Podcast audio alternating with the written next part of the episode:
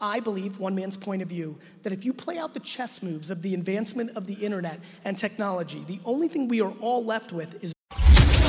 This is the GaryVee audio experience.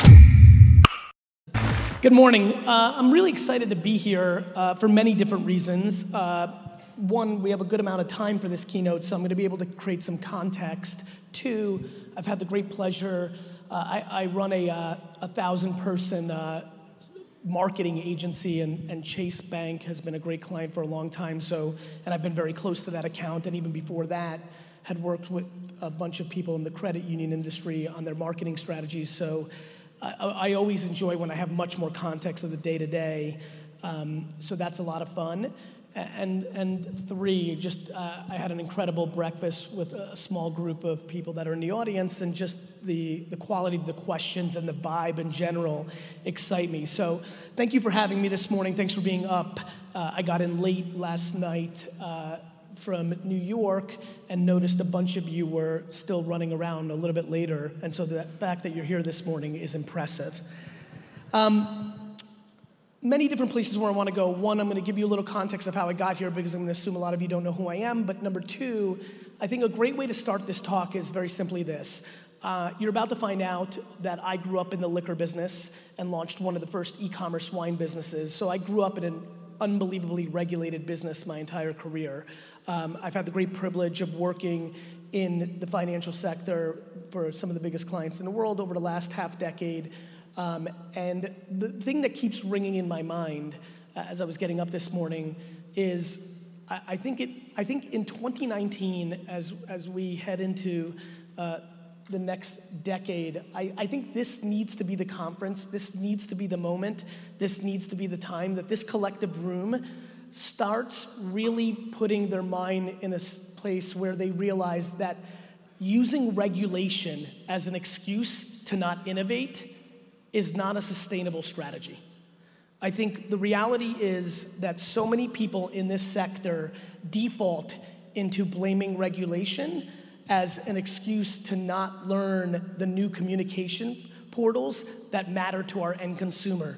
I stand here today, and the reason I started a marketing company a decade ago was because marketing for me a decade ago, after investing in Facebook and Twitter and Tumblr, after being an early investor in Uber and, and being a big, big better on Netflix when it went public, you know, I genuinely believe that there are so many uh, innovations upon us, whether it's blockchain, whether it's peer to peer, whether it's online competitors. There's so much innovation from a business standpoint.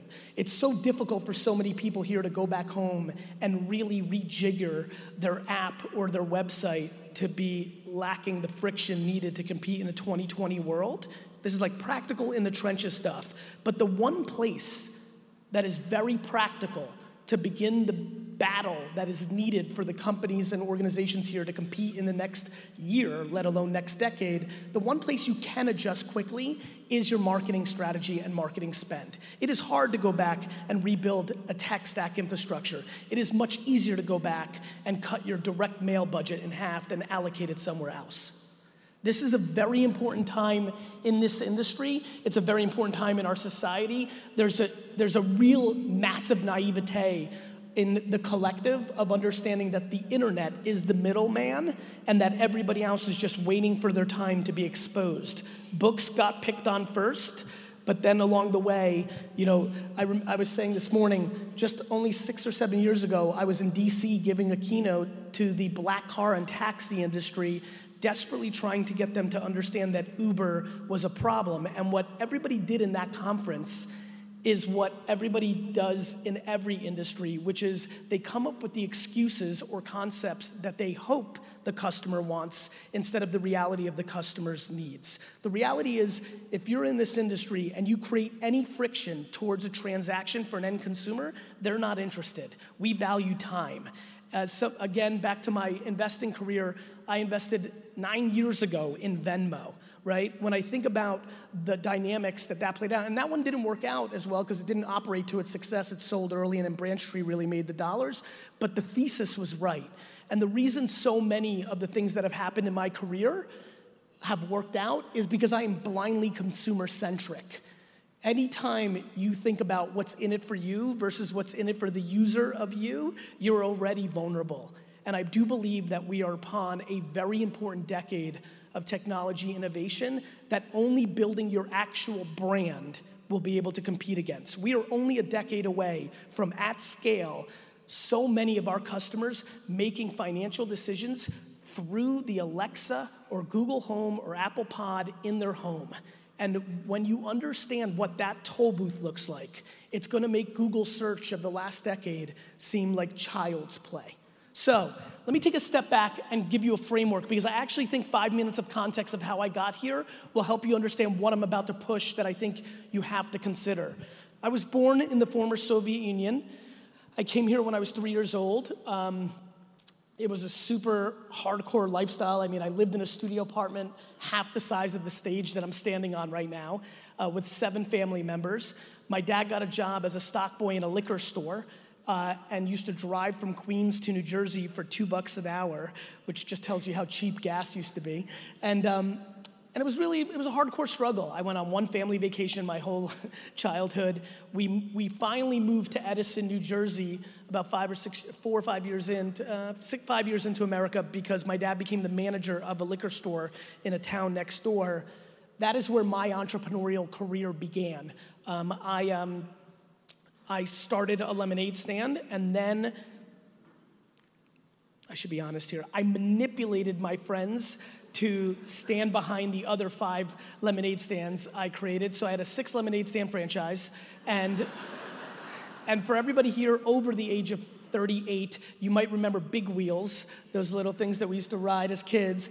I used to ride my big wheels to every one of my locations at the end of the day to collect my cash like I was Tony Soprano or something. So that's who you have on stage. Um, actually, now I'm gonna go, uh, I, I appreciate the laugh, so I'm actually gonna really bring it to you. Actually, six months before that business, my first actual business was going into people's yards, ripping their flowers out of their yard, ringing their doorbell, and selling it back to them. So, not, not the proudest year of my life, but, but I was super entrepreneurial. I'm 43, so I had the benefit of being of the age when baseball cards and sports cards got really big and was a huge phenomenon. And when I was 12 years old, um, at that point, I'd already realized that I was an entrepreneur. Even though every other immigrant was getting straight A's, I was getting D's and F's. My mom was an, is just amazing and built enormous self-esteem, but she was super frustrated by that part. So she really said that if you're not gonna be a student, you're gonna have to learn how to work. So I worked a lot. But you know, for me, this was not the golden era of entrepreneurship. Again, depending on what age you are, you know that the 80s and 90s was the college you go to is a direct attribution to how successful or good you are. So I was making two to three thousand dollars a weekend at at these malls in New Jersey, yet all my parents and all my, my friends, my parents' friends, all my friends' parents, and definitely all my teachers told me I was gonna be a loser. I don't know about you guys, but when you have $37,000 in cash under your bed when you're 12 years old and you're not selling weed, you're not gonna be a loser. that one's for all the parents with DNF students out there. Don't worry, guys, it can work out. School.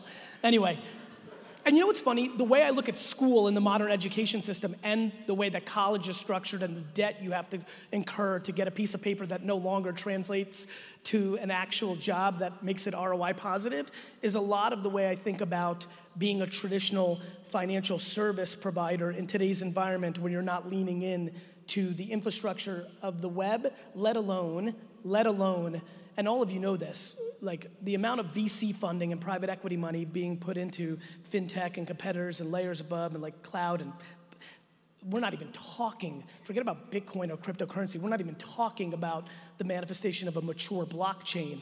There, there's so much pressure on us collectively in the macro. What, what I'm affected by is the next part of my story. When I turned 14, my parents said, okay, the baseball card thing's a fad, which they were right about. Uh, you need to start working in the family business. So I went from making $3,000 a weekend to making two to three buck, two to three dollars an hour bagging ice in the basement of my dad's liquor store. So I call those the dark ages. Um, I hated it. My dad ran his liquor store like the Soviet Union, so his employees didn't necessarily love him. So the 14 year old son that looked nine really took the brunt of that. So it was a, it was a tough era, but eventually, when I turned 16, I was allowed upstairs because I was relegated to the basement and bagging ice. And something amazing happened. I realized that people collected wine.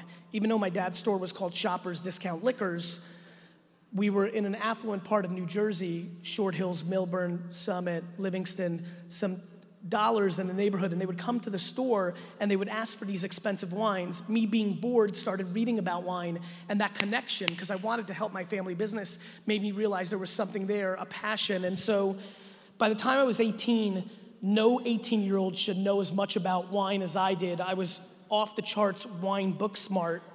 And then I went to school freshman year, September 1994. I'm in my dorm room playing Madden 94, dominating, by the way. And, and my friend runs in and he says, You have to come and see this. At this point, I'd already been really helping my dad. I had a lot of knowledge. I was a good salesman on the floor, and I was gonna open up 800 shoppers discount liquors, right? I was gonna build the Toys R Us of liquor stores, is kind of how I thought about it as a 17, 18 year old. Um, now I'm in a dorm room in September of 94, and I get pulled out of my room and I go look and I see and hear for the first time for the for the uh, under 25, under 30 set here. You missed one of the great rackets in business history. America Online used to charge three bucks a minute to be on the internet. Um, though they gave you a CD that gave you eight trillion free hours. Um, was the first time I saw it. I said something ridiculously stupid like, Is this the information superhighway or whatever we called it back then? I'd heard of it, but at this point, I'm 18 years old, just to put into context, and I'm sure this resonates with a lot of people in this room. I'd been on a computer for 20 hours in my life because of classes. It was just not a part of my lexicon or my life. But what happened next was super interesting. Within an hour of being on the internet for the first time in my life, I found myself on a bulletin board selling sports cards and I realized that this was going to be what I was going to do. And so, on intuition and, and just tasting it, I launched one of the first three e commerce wine businesses in America in 1996 when I launched winelibrary.com and rebranded my family's business. This is where it gets important here. My objective here today is to not worry about the macro issues potentially over the next two decades because for a lot of executives and operators here, you won't be around to see that play out anyway, and that's not practical. And I have no interest in ideology or futurism. I care about general practicality. I believe the biggest ROI that I can bring here today is help people understand alternatives of what they could be spending their money on to communicate to end consumers to do business with them. That is what I'm passionate about on an everyday basis. I have no emotion. You'll hear me talk about LinkedIn and Facebook and Twitter and YouTube and a bunch of things in a little bit.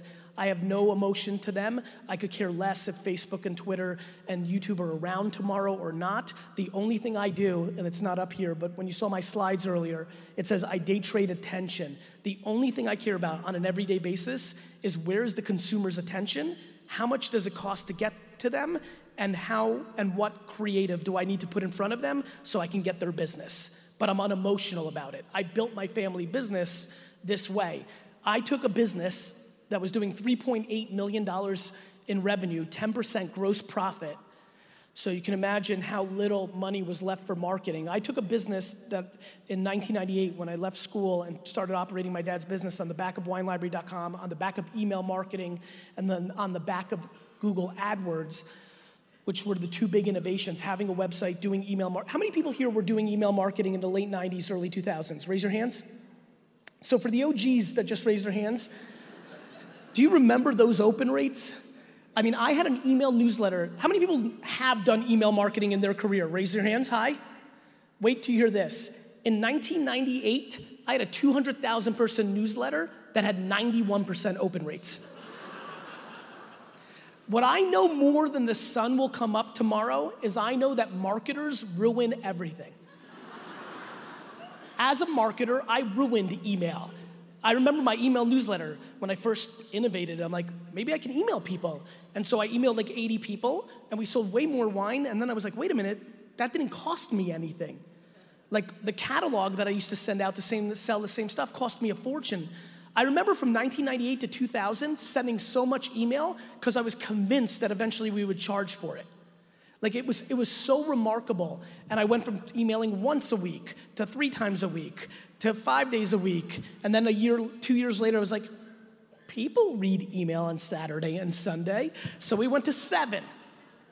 And then I was like, maybe you can send more than one email a day. Systematically from 1998 to 2007, I destroyed our email newsletter. But on the back of that, and on the back of buying all the wine terms on Google AdWords the day it came out, how many people here have done Google ad marketing in their lives? So the day it came out, it was five cents a click for about four and a half months before 10 cents became the base. I literally owned every word from wine to Cabernet to Merlot this is where the story of my career is devastating. I'm very proud that I built a very my family liquor business from a 3.8 to a 60 million dollar business in 7 years with no capital, with no VC money. As a matter of fact, and you'll love this, this crowd will love this. My dad's so old school, I didn't even know that credit lines existed.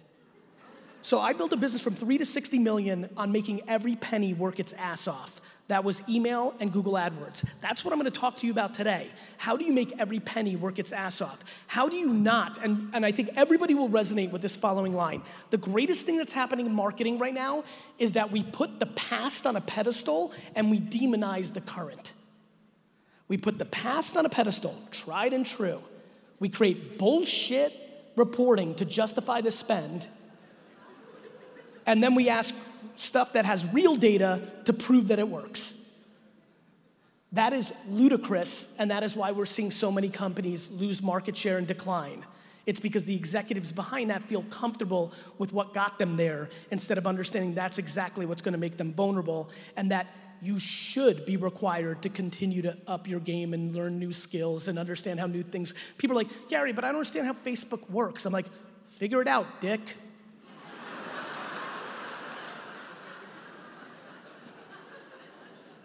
Like, isn't that business? Like, like, isn't that the merit of what we're doing here?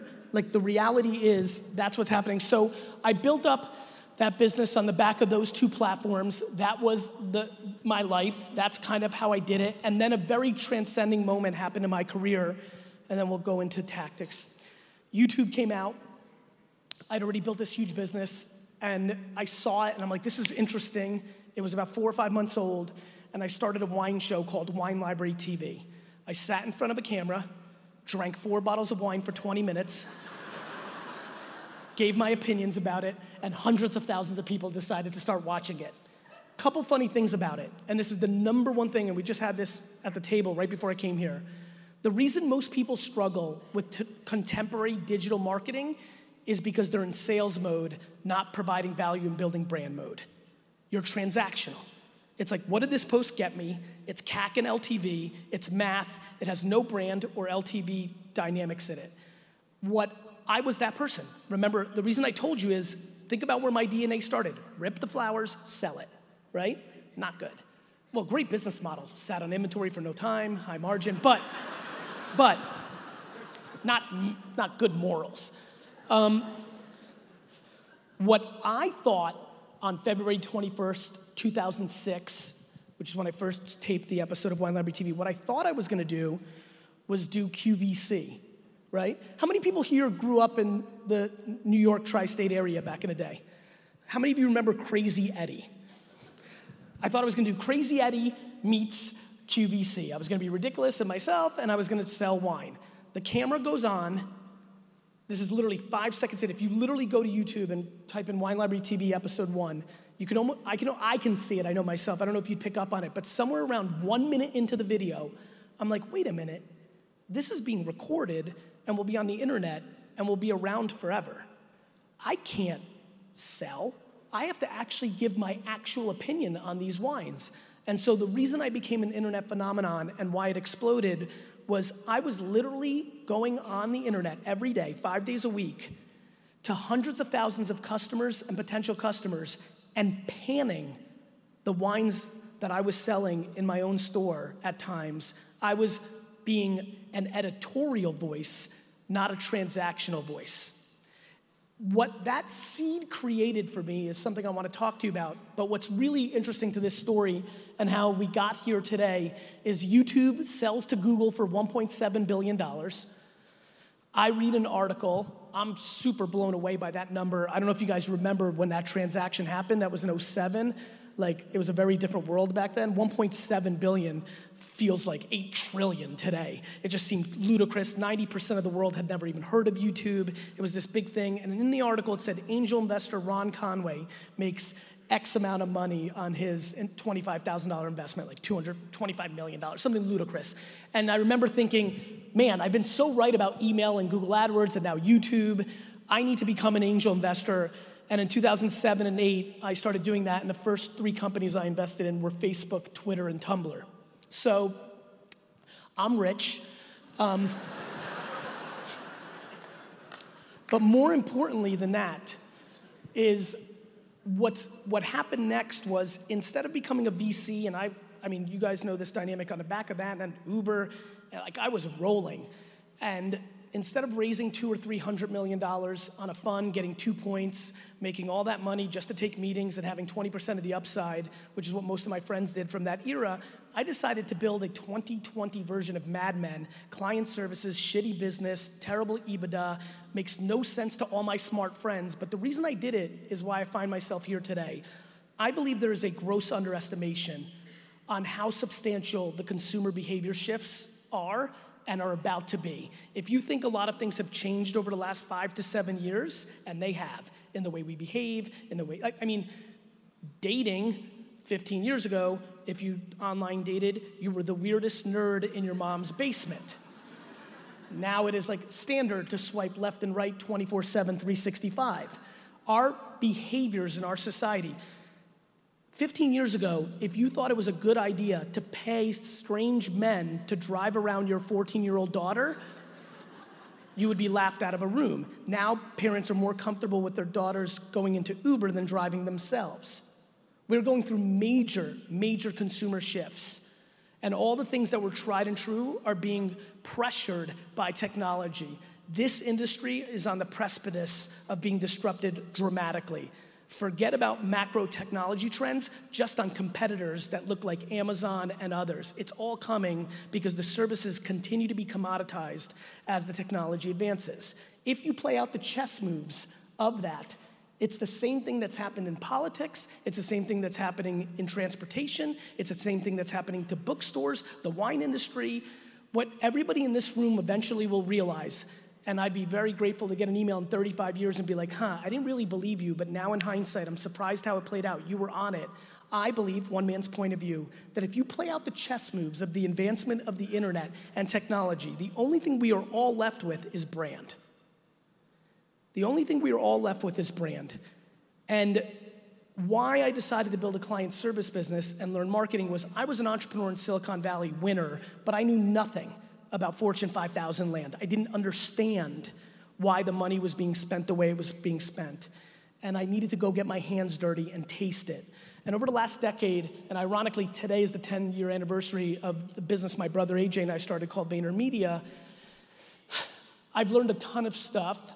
Most of it is disappointing, to be honest. Most of the reason money is spent is political and defense and trying to rise up the ranks. I used to be mad at you, the individuals. Now I'm mad at the system, right? The machine makes people do that. I'm so tired of CEOs and, C- and board members coming up to me and saying, Gary, I so believe in your progressive marketing. I'm like, it's practical, it's not progressive. They're like, fine. Like, your progressive marketing, but I can't get my executives to execute. It's my people. I go, no, it's you. Employees are easy. I don't know, guys, if you've seen this, but it works tremendously well if you're in control. You just change what people get bonused on. yeah, thanks, mom. You know, like, like literally, I had dinner with like a Fortune 500 CEO the other day, and she was amazing. She's amazing, and she's like, "I'm just so frustrated. Like, we, I can't get my people." I'm like, "Good news. Instead of your bullcrap internal MMM or Nielsen brand stuff lift or sentiment analysis, all these stuff. Like, there's nothing that anybody in this room is held accountable to from a reporting that they don't understand that it's deeply flawed and easily manipulatable, right? You all know this, right? I mean, how many more meetings do you want to be in where the report's like, our sentiment's tremendous, but our business sucks crap? and so, you know, I said to her, I said, look, if you so believe in LinkedIn and Facebook, just change the bonus structure, just change the rules. Like, I have a funny, I, big idea. I guarantee that your CMO and your brand managers are gonna spend a lot more money on Facebook if you put a bonus in place that if you hit this much Facebook spend, you get bonus. So, like, we have enormous control to change the game, yet people are undereducated. Do you know how many people are here this morning that have massive points of view on Facebook marketing, but have never spent a dollar on Facebook and seen the results of it? We live in a world of headline reading. There are people here have strong points of view of Facebook, Google, YouTube, LinkedIn, all these things predicated on headlines. You know how many people run up to me? They're like, Gary, what about Cambridge Analytica? I'm like, what about it, Ron? Ron has no answers. Target and IRS and Visa breaches put out tons of data. What we have is a huge misunderstanding of what consumers are actually doing. I'm watching the Venmos and the Robinhoods and the Rocket Mortgages and the blah, blah, blah, blah, blah, blah, blah, giraffe this and like brands that are built out of nowhere. I know kids that are building 87 different URLs for nine bucks an hour, like credit, house, income, credithouseIncomeHome.org, running Facebook and Google ads and taking customers and making margin on being referred. Like the consumer's attention is very clear. It's this. You may not like that it's this. You, as a human, Karen and Rick, you might not like that at dinner your kid's on the iPad the whole time. Two things on that take the iPad away and stop complaining. Two, it's the consumer. You don't get to pick. Watching people make executive decisions on how they wish the world was versus what the actual customer is doing is one of the most fascinating things to me of all time. Right? Like, I literally had a meeting uh, three or four years ago where the guy was like, Gary, you know, like, I hear you on this Instagram thing, but I gotta be honest with you, I just don't get it. And I go, That's cool, John but you're a 68 year old old white dude. And currently, the people that use it are 16 to 24 year olds. I don't know if you remember during this breakfast, but you're the CEO of a company that sells to 16 to 24 year old women. This dynamic is amazing. The amount of companies in this room that have not, take, have not taken the leap into contemporary marketing is fascinating and it is completely predicated on one to two things in this room. It's very simple. It's just the truth for the majority, not everybody. It's either A, the internal machine doesn't score it positively, and that head of marketing, CMO, or VP, or whatever it may be, doesn't want to fight the system and conforms even though she or he doesn't believe in print or radio or outdoor or whatever else commercials they do it because that's what the machine accepts and there's no reason after 15 years of great work for them to make themselves vulnerable to fight that fight and so they just conform. Or b if they have the autonomy they're not comfortable in these new environments because they haven't been practitioners of it themselves and they're not sure. Or c They've run some Facebook or Google or YouTube ads and it wasn't successful, and on a small test, they've decided the whole thing doesn't work. The ROI of anything is predicated based on how good you are at it. How many people here are familiar with Wish, the shopping app? Raise your hands high. How many people have never heard of it? Raise your hands high. Which I'm going to assume. Do me a favor. Let's like make a rule because we're about to do some Q and A.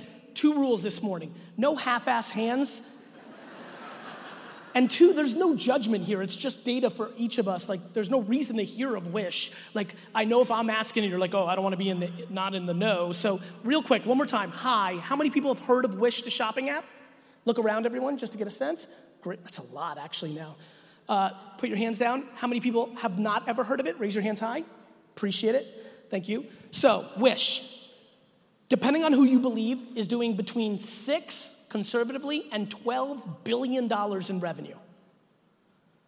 It's a shopping app.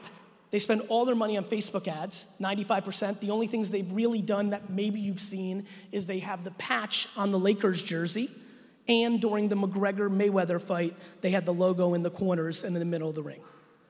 12 billion, 9, 6.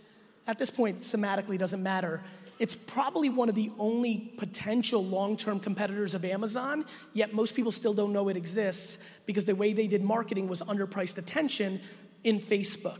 The disproportionate, I promise you, if everybody here knew how to do it, there's a lot of nuances and we'll get into some Q&A and like, but if everybody knew how to do it, five mile radius of your branches, using the data to find your, you know, your prospects. If everybody here really knew how to be a modern day Facebook and LinkedIn marketer, your business would be dramatically different. There is no radio or local television or outdoor or direct mail campaign that fires better than those two places when you understand creatively what to do.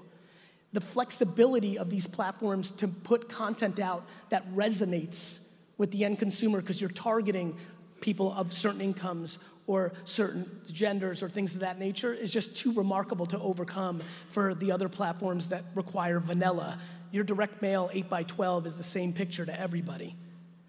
That same message you're trying to get across of why your branch is so awesome just a mile away needs 39 different pictures and videos to 39 different segments psychographically and demographically on Facebook. That's why it converts. If you make one video or picture on a five mile radius, it acts more like direct mail and radio. This is about knowing. Guys, ROI of having the skill. The ROI of a basketball for LeBron James is going to be over a billion dollars. For me, it's negative 3,000. I've torn both of my meniscuses. To me, that's the punchline. So, what I'm passionate about is getting this room to understand that they need to figure out something that is practical to become a modern day marketer. For example, let's talk about underpriced attention. These are platforms that I believe if you spend money on are a better deal than if you spent it somewhere else. Then the words or the videos become the variable if it's successful. Number one, podcasts. How many people here are actively listening to podcasts? Raise your hand. Actually, you know what? Do me a favor, this is important. If you listen to a podcast, and it could be many different one or the same one, if you listen to a podcast most of the week, like two or three times a week or more, stand up. Just do me a favor, let's get the blood flow going. Stand up if you are actively listening to podcasts. We're talking about 66, maybe the middle's a little weak. All right, thank you, you can sit down. For me, one of the most interesting places to market right now is podcasts. If you're a bigger brand in the room, because obviously some aren't, but if you're a bigger brand, buying pre roll live read podcasts right now on shows that you think hit your demographic or potentially as narrow as financial shows, as broad as something that might be considered high net worth if you're looking for that world. Whatever it may be, you've got to make those decisions. But I will tell you this there's a great misunderstanding right now of the worth of pre roll podcasts because the data isn't clear yet of how many people are, are listening or watching. Uh, Apple is not really reporting yet. In that youth, in that blurriness, what I always deploy is common sense. I know people are listening to podcasts at scale. I know that the companies that have been actively marketing on podcasts the last two years, MailChimp, things of that nature, are growing. on it, on the Seth Rogen show, they're growing dramatically. One of the things that, as you can imagine, as a street kid from an immigrant family, one of the great devastating things that has happened in our society, and this is based on 70 years of prosperity, we have eliminated common sense from our businesses. Do you know how many people here live their life as a human one way, but then as soon as they go into the office, say completely different things about their marketing? Who here can't wait to leave Vegas, run home, and carefully go through their direct mail? Guys, I don't. I mainly work with Fortune 500s, the Budweiser. Actually, how many people here happen to see the Dwyane Wade Budweiser video that made everybody cry? Raise your hands. So I appreciate that. So that's a VaynerMedia execution that we're super proud of. What I'm way more proud of is more than any Super Bowl ad or anything else they've done on television, the sales of Budweiser in Miami and, and ironically Chicago, where he's from and he played for a few minutes, have exploded, right? I mean, a lot of people saw it. The costs were much less. And here's where it gets crazy we didn't even have to spend on Facebook and YouTube that heavily because when you make great content, it travels itself. There is no commercial on television or newspaper ad or cold call that goes viral. There's no taking that and passing it on.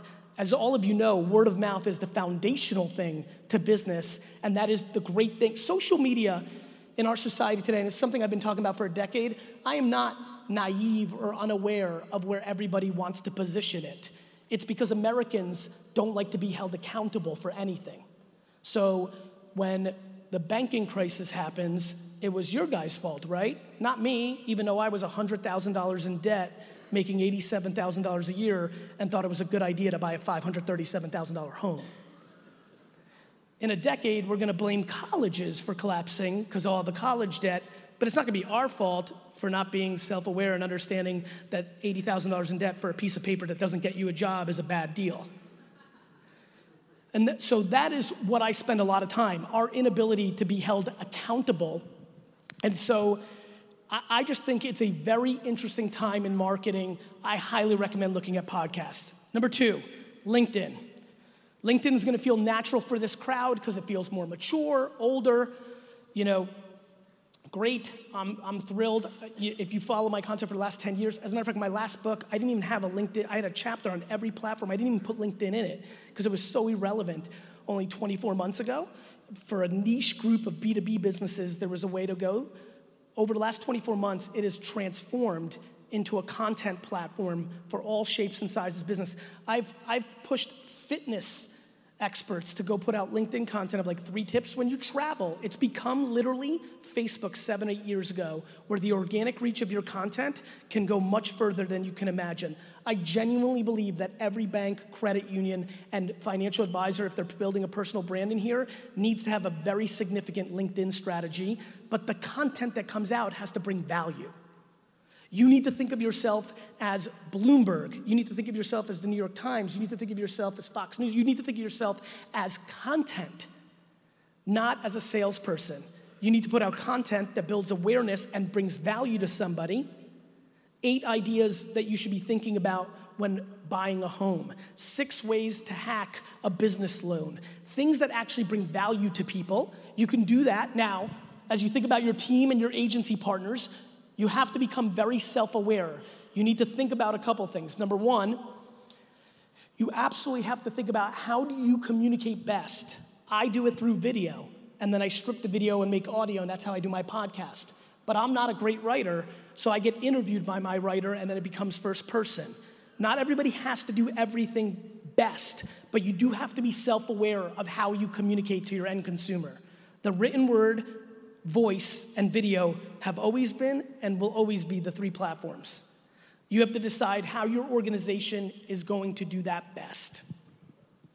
The other thing is you have to audit the people that are executing this.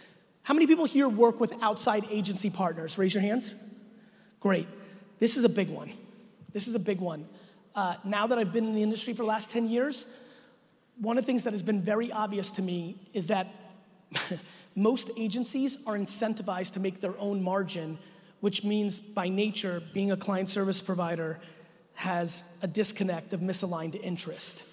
A lot of the advice you're getting and the reports that justify it right now are completely predicated on that agency's margins. The reason that television and programmatic digital continue to be the beacons for the biggest companies in the world is because that's where all the margin is for the biggest media agencies in the world. And even for small shops, they will always reverse engineer to their biggest margin. Because I built VaynerMedia for myself, because my long term plan, I didn't mention this earlier with my agency, is, was not only to learn, but it was also to take advantage of the next economic downturn because I believe everybody's so grossly over leveraged because we didn't properly pay the piper in 2009 that I believe that there's going to be some significantly great deals to be bought when the world melts and earlier, that whole rich thing. How many people here are immigrants or kids of immigrants? Raise your hands. So, for the small hands that went up, immigrants have figured out a really interesting trick. It's called sit on cash. And it's funny, you know, my financial advisors and I have a lot of friction because I do very high risk investing and then I sit on way too much cash for their liking. But my point is, I'm gonna make that cash work for me. I'm patient. I'm gonna wait for the next economy to collapse. And when that happens, all of a sudden $4 million acts like 16. $16 million acts like 160. There is no compounding value on the market or anything else that makes it work that way if that's what I wanna do with my money. So I think that there's a really interesting thing of why my agency's been able to figure it out is because I'm building it for myself to buy things and run it through.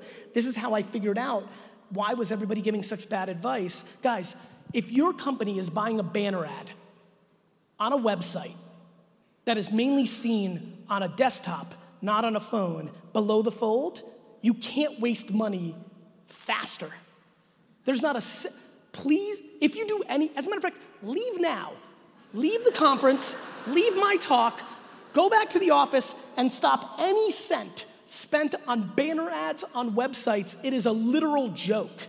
As much as I hate television commercials, because watch this, watch this, not 16 year old crowd. You ready?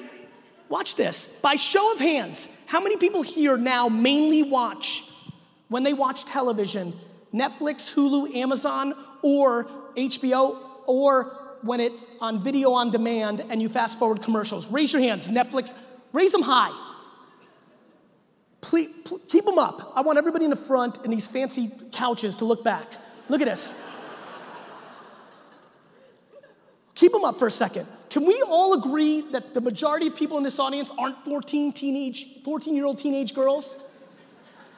This audience, almost 95% of you don't even have a chance of seeing a commercial.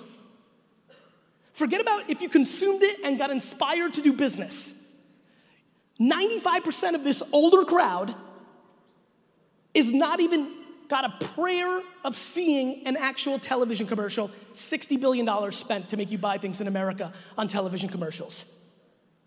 Then you've got digital banner ads. Nobody, who here has clicked a banner ad? Can, can somebody raise their, can some, the only banner ads you click are once I went to your website, you got me in the funnel, you retargeted me, and then you annoyed the living shit out of me to buy those socks or take that mortgage, and then I clicked it. It is not a consideration funnel, it is a retention and retargeting funnel. We are broken in marketing in 2019. The reason the Toys R Us is in the Sears of the world, and you'll see it every single day in every market, it's coming, guys. It's coming. And honestly, it's actually here. And you know what I'm most worried about? How much damn margin and how profitable the companies in this room actually are. The biggest thing that I struggle to push a new agenda in marketing is the current results of businesses. When I spoke to Toys R Us eight years ago, they were thrilled with their business. They didn't want to hear it. This is what happens every time. The only audience I'm worried about when I go pitch a new client or speak here is one that is currently successful. That's what happens. Things are always good before they're bad. And so I just don't understand the following. If you believe 50% of what I'm saying, the reason I started a marketing company, not a build a technology company, is because it's the easiest thing to change. It just is. You can go home and change it. You can. And I think the days of like, I mean, I literally have clients that are spending more money on outdoor billboards than they are on Facebook and Instagram. I don't know if you guys, when you leave this conference, can you please just look at everybody who's driving on the highway? Let me promise you this every single person that's a passenger is looking at their phone. So I think we can all agree in 2019 versus 1999, billboards should not have gone up in price. At least half the audience has been eliminated from seeing it. The scarier part when you look at people driving, if you happen to do this, which is what I do, is half the people driving are looking at their phone. you guys are scary out there. We, we are not deploying common sense behavior against what's actually happening with our consumers, and that is why we were becoming long term vulnerable. Now let's go into your buying in. Fine, Gary, I'll call your bluff. Let's talk about YouTube real quick. One of the greatest ad products in the world today is a specific product that YouTube has, which allows you to target people who searched on Google something and then go to YouTube to watch something completely different. They searched for a mortgage or a loan or a bank or whatever on Google. And then three days later, they go to watch a UFC clip on YouTube. They go watch a cl- ski clip. But the pre roll is you before they watch that. They literally type in looking to, you know, looking to borrow some money, and literally your pre-roll before their ski video is, hey, are you looking to borrow some money? And they're like, holy shit, how'd you know? It's an incredible product. I highly recommend you look at it. The key, though, is it's very hard to make a compelling video that gets somebody excited. This is one big game. Once you get into the framework of understanding how underpriced the digital landscapes, certain digital landscape products are, the game that you're gonna get caught into is content. A lot of people here are spending a lot of time thinking about their media agency, but they're not spending time thinking about the content they put in there.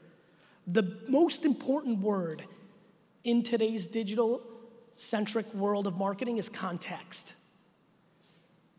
This is one big game of having enough content to match the 30 to 80 different psychographic and demographic cohorts that are potentially doing business with you.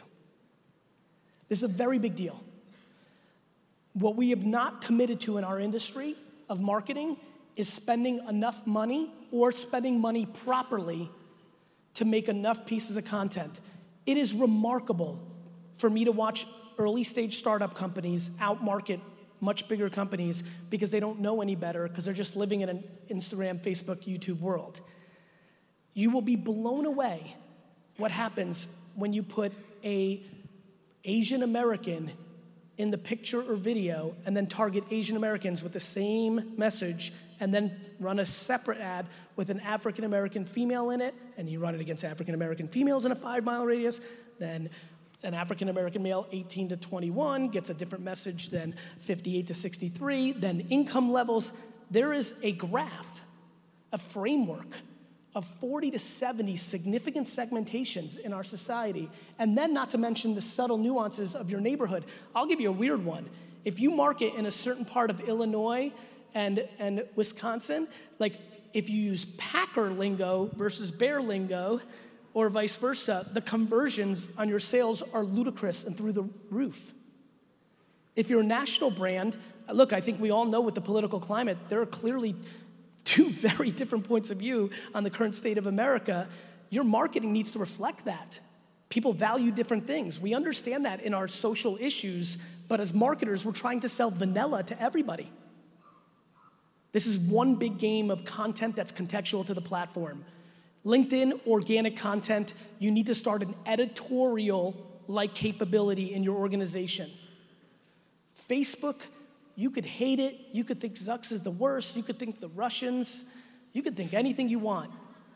But when you're in business, you, you start realizing a lot of things. Here's my favorite thing everybody's out there saying, screw you, Facebook, and they're posting that on Instagram.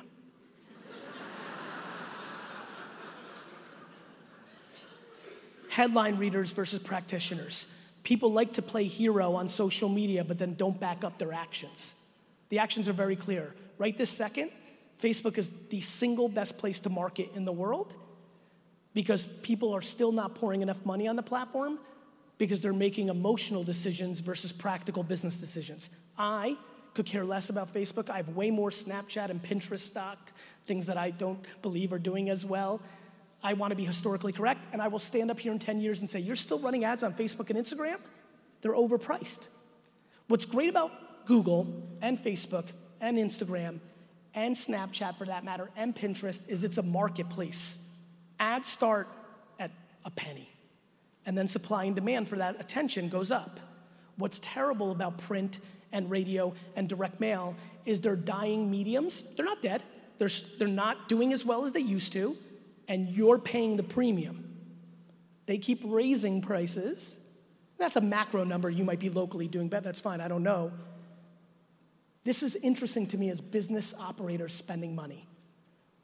We have such a passion for the past that we're willing to overpay for something we know doesn't work in lieu of something that's staring us in the face. And then we make fun of Venmo or Robinhood or Rocket Mortgage, a Zebra. This. We make fun of these things. We, we, te- we say these things, and they're marketing a completely different way, and they're growing by the second. You're making fun of them because you're not on their team. The second you quit this job and go work for them, you're gonna sing its praises. You have vested interest. It's like how I talk about the Patriots. I hate them. They're cheaters, they're the worst. I hate everything. I hope they all die. Fuck them. I'm a Jets fan. That's how I roll. But that's sports. That's me talking sports. That's not real life. You're doing that in real life. You're making real life decisions based on not being on a certain team. Guys, this has happened. You're not gonna get a $100 million infusion into your tech stack, rebuild your app and your website to create less friction tomorrow. But what you can do is take a real step back and really start auditing every penny that you spend. There's no reason to waste money because what I am most worried about is voice. I will tell you it right now. I'm putting this on the record. Caleb, where are you? Yo. Caleb. Caleb, you know, I film all my content. I like being historically correct. How many people here follow me on Instagram? A couple, hopefully. Thank you. You can see in the last six months, I've been doing the recall videos, stuff I said in 11 that became true. This is my currency over everything. This is why I love speaking. For me, could care less about me, the crowd. I, one thing, the truth, the current state of the truth. I don't sit up here and predict everything you've heard in my mouth is things I've already seen happen. This is not guessing. This is not futurist. This is not hoping. This is every day being a practitioner, spending a billion dollars in ad money between my own agency and the startups I'm involved with and my own companies and watching how it all plays. By the way, one of the weird things to throw you for a loop, I think the Super Bowl is the number one thing everybody here should run in marketing. I think the Super Bowl is the most underpriced move in marketing. Everybody in America will know what you're up to, whether they watch it on YouTube or during the game. Another weird one, I'm starting to really pay attention to the collapsing prices of drive time radio. Right? Everybody's listening to podcasts and Spotify. I get that. To me, it's not growing. I just care if it's a good deal. I, by the way, I'll buy a million television commercials next year if they drop their prices by 85%. So for me, I just really am desperate for everybody to understand how real this is because I've now lived more than two decades of business have yelled about this is gonna happen, this is gonna happen. People don't take it seriously or are not incentivized to or care less or you know and it's tougher for employees. I grew up back to when i used to do it with entrepreneurs it was their family business. That made sense. It's hard for you to fight a machine that you don't even own. I get it. But i will say this and this is probably the single best thing i can say in a room like this for the future of your career. The number one thing I am passionate about is for everybody in this room to consider the value and the ROI of dying sword. For dying on your own sword. That was amazing that it went out right when I was about to say. That was so amazing. If you guys were doing that in the back, that was unbelievable. Big shout out to them. The number one thing that I wish for all of you is when you're sitting in a meeting with senior executives or your marketing team or your agencies and you're talking about marketing, if you have an opinion that you believe in, not because I said it, because you actually went home, you know, if you're, how many people here are senior marketers in their company? Raise your hands. For all of you that just raised your hand, if you don't go home and spend 200 bucks on Facebook to try to sell something that's sitting in your basement on Facebook Marketplace, it would be a huge mistake. You can't have opinions about something you don't know. You must be a practitioner. Please. So let me get to the point. If you're in a meeting tomorrow, next week, and we're talking about Facebook or Instagram or radio or television or print, and you have an opinion that's different than what you as the professional is going along with, the ROI of you voicing that opinion is that everybody else knows you said it. And it might not be valuable today, but when everything hits the fan, and it will, in three or four years, the people that were historically correct will get the first jobs. That's real life. I have watched for too long over the last decade friends of mine pander to the companies that they worked in on things they didn't believe, only then to feel the wrath when the company got hurt and they didn't have the resume of articulating their truth to protect them, and so they lost twice. If nothing else, if nothing else this morning, please in meetings talk about what you actually believe in instead of what's convenient for the short term because the haves and have nots of marketing are becoming very clear. The stakes are very high.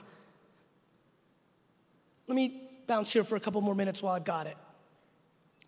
One thing to really understand and why so many people are struggling with marketing today is this is the greatest era of math and art being equal partners. Way too many marketers today either run too much quant or they run too much art. This world, too much quant. Math, math, math, right? Way too much. Not building brand, which is why voice is gonna be a problem. Voice is gonna be a problem because everything we now do on our mobile phone over the next decade or two, an enormous percentage of that activity is going to go to voice devices. because it's faster. The only thing we value is speed. We give up, there is no privacy concerns in America. We prove it every day, we don't care. We care about convenience. We like time, we like lack of friction. It is faster for me to say, hey, Alexa, I'll take two burgers and a fries than it is to find my phone, go to Seamless, and order it. Many more transactions. I grew up as a kid that was told nobody would buy wine on the internet, that nobody would buy tomatoes on the internet, that nobody would buy a car on the internet. We buy all things on the internet. The internet is real life. This is fake life. And so, please understand the reason I'm pushing brand, the reason the Dwyane Wade thing mattered is because building brand is going to be the difference between somebody saying, Alexa, send me a case of beer, and Alexa, send me Budweiser. That is going to be everything in the next frontier. And if you're a young executive, how many people here are retiring within the next 10 years? And I don't mean that you're gonna crush it and go buy a plane. I mean, you're old and you're kind of finished. Great, great. Okay, so for 9% of this audience, I will say this nothing I'm saying is futurist, it all matters now, but obviously, as you can imagine, for the other 91% of this audience, a decade from now, let me remind you that almost nothing we talk about today existed a decade and a half ago. Nothing, nothing. This is gonna compoundly grow. It's gonna get way crazier and scarier if you don't like this stuff. And I desperately need you to understand that the, and this is actions over words. In a world where I could have gone the VC route and had a lot of easy life and lived it, I wanted to build a marketing machine to take advantage of how big this is because I believe that everything in our society is predicated on communicating. It's why dictators take over the press when they first have a coup.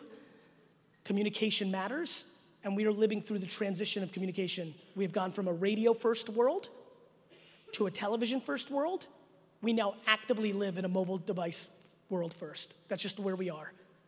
And when you look at the mobile phone, the far majority of activity besides gaming and entertainment is on social networks.